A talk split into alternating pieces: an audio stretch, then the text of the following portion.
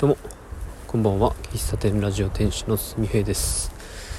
えー、11月の7日月曜日時刻は21時19分です。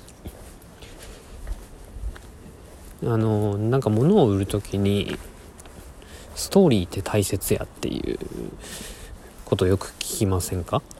うん。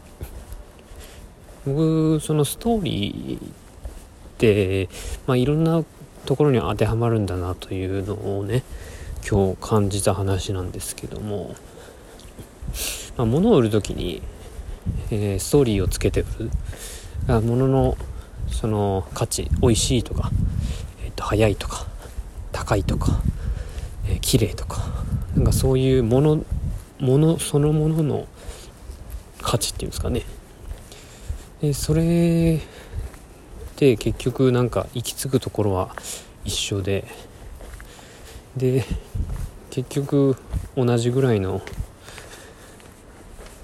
えっとまあグレードに執着するから結局どこで買っても同じ。だからえっと物そのものに対してえーそういうスペックかな？スペック以外のストーリーをつけることで物が売れると、う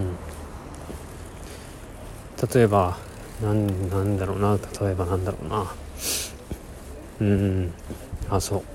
えっ、ー、と青森のりんごをね、えー、売っている農家さんがいて。でまあ、青森のりんごってまありんご有名だけどうんなんか災害が起きてでえっとなんかりんごが一気にこう落ちたらしいんですよ。でその落ちてしまったものってもう売れないから、まあ、加工品にするとかそういうふうにしないといけないんだけど唯一いくつか残ったりんごがあってで、まあ、それも数が少ないけれどもこれを販売しようと。で農家さんが思って。でそれをただ単に青森のりんごっていうふうに売るんではなくて、えー、どんな困難でも落ちなかったりんごっていうことで、えー、まあ、受験生向けに販売したらなんかものすごく売れたみたいな。そういうストーリーですね。あとは誰が作っているかみたいな。そのもの自体をね。どんな人がどんな経緯で作ったものなのか、うん、自転車が、うん、車椅子とかなんだろうな。うーん。まあジャムとか。まあ同じようなものでもそのものに対して、うん、どんな物語がついているかみたいな話って、まあ、最近よく聞くじゃないですか。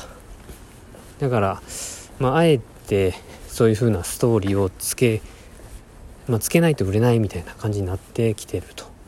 うん、まあそのストーリーの話をしたかったわけじゃなくないんですけどうーん。なんだ。結構話がちょっと違う方向に行きそうなんだけど。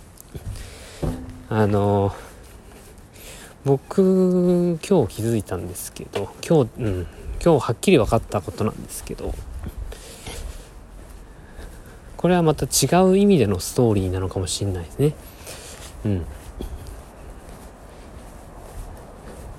ビジネスをする上で、うん、自分の取る行動がどういうふうにこうつながっていって最終的にこうなるからこんな行動をするみたいな、えー、ストーリーが描けていないということが分かりました。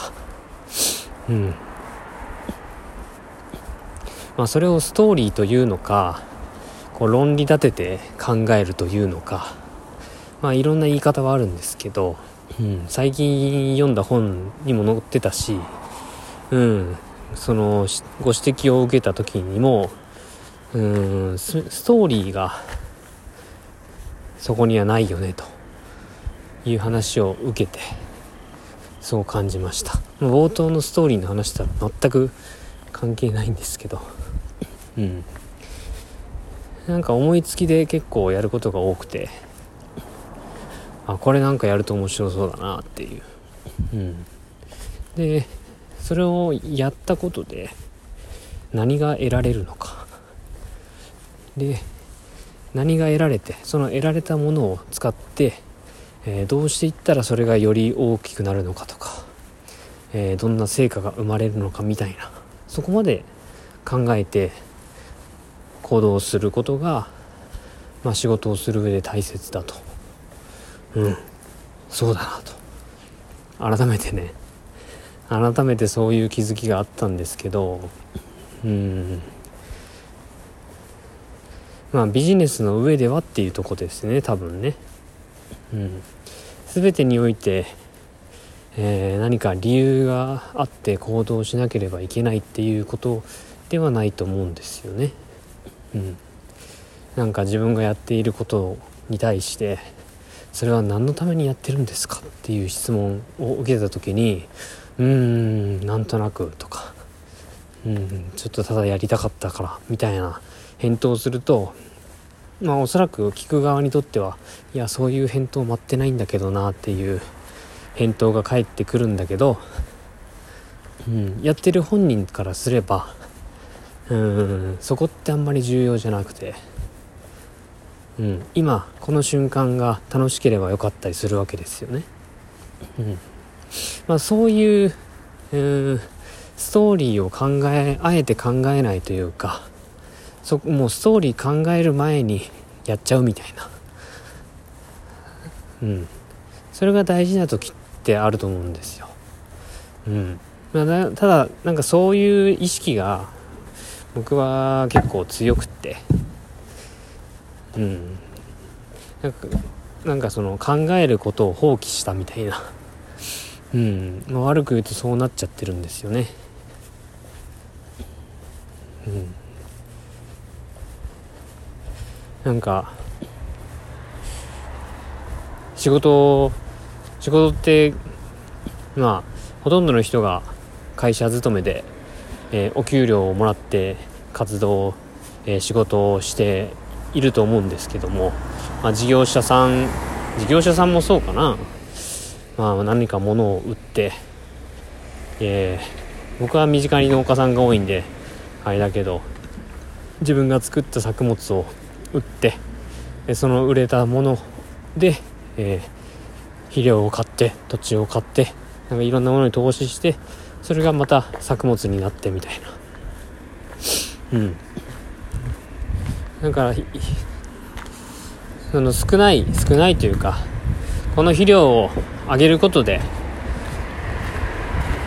えー、例えばトマトが去年よりも、えー、3倍増えて3倍増えたら売り上げが、えー、3倍になってで結果売り上げがこうなって来年はこんな投資ができるとかあ収入がこれだけ増えるみたいなそういうストーリーを持って論理的に考えられればあの行動はすごく明確になるんだけど僕はそこがすごく欠落しているなと思った話です。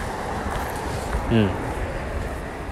まあ仕事とプライベートは分けて考えなくちゃいけないと思うんだけど。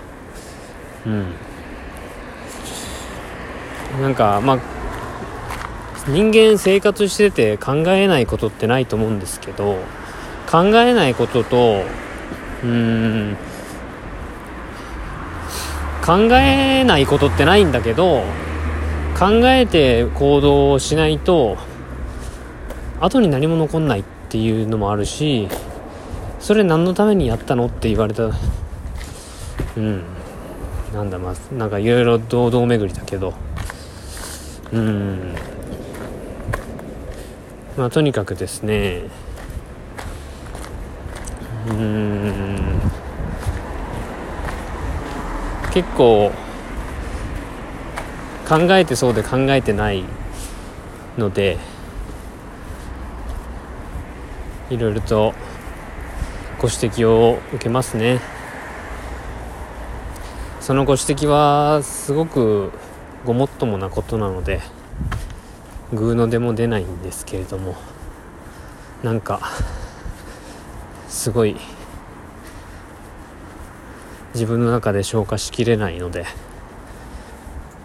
え、今日はずっと駐車場から、えー、車を降りてあ家に帰る途中ぐるぐるぐるぐると回って途中で夜遅くまでやってるカフェに寄ってうん。ヘーゼルナッツラテを頼んだらヘーゼルナッツのシロップがないので別のにしてくださいって言われたんでアールグレーのラテを頼みました。そのアールグレーのラテもアールグレーのシロップアールグレーの香りのするシロップに、えー、スチームミルクを入れたものなんですけどね。うん。で飲み終わってまた出てこうして歩きながら収録しているというわけです。はい。じゃあこの辺で終わります。最後までお聴きいただきありがとうございました。昨日日曜日ね配信してなかったですね。昨日の日曜日もねなんかいろいろあったんですけどまた折を見つけて収録したいなと思います。はい。ではまた。バイバイ。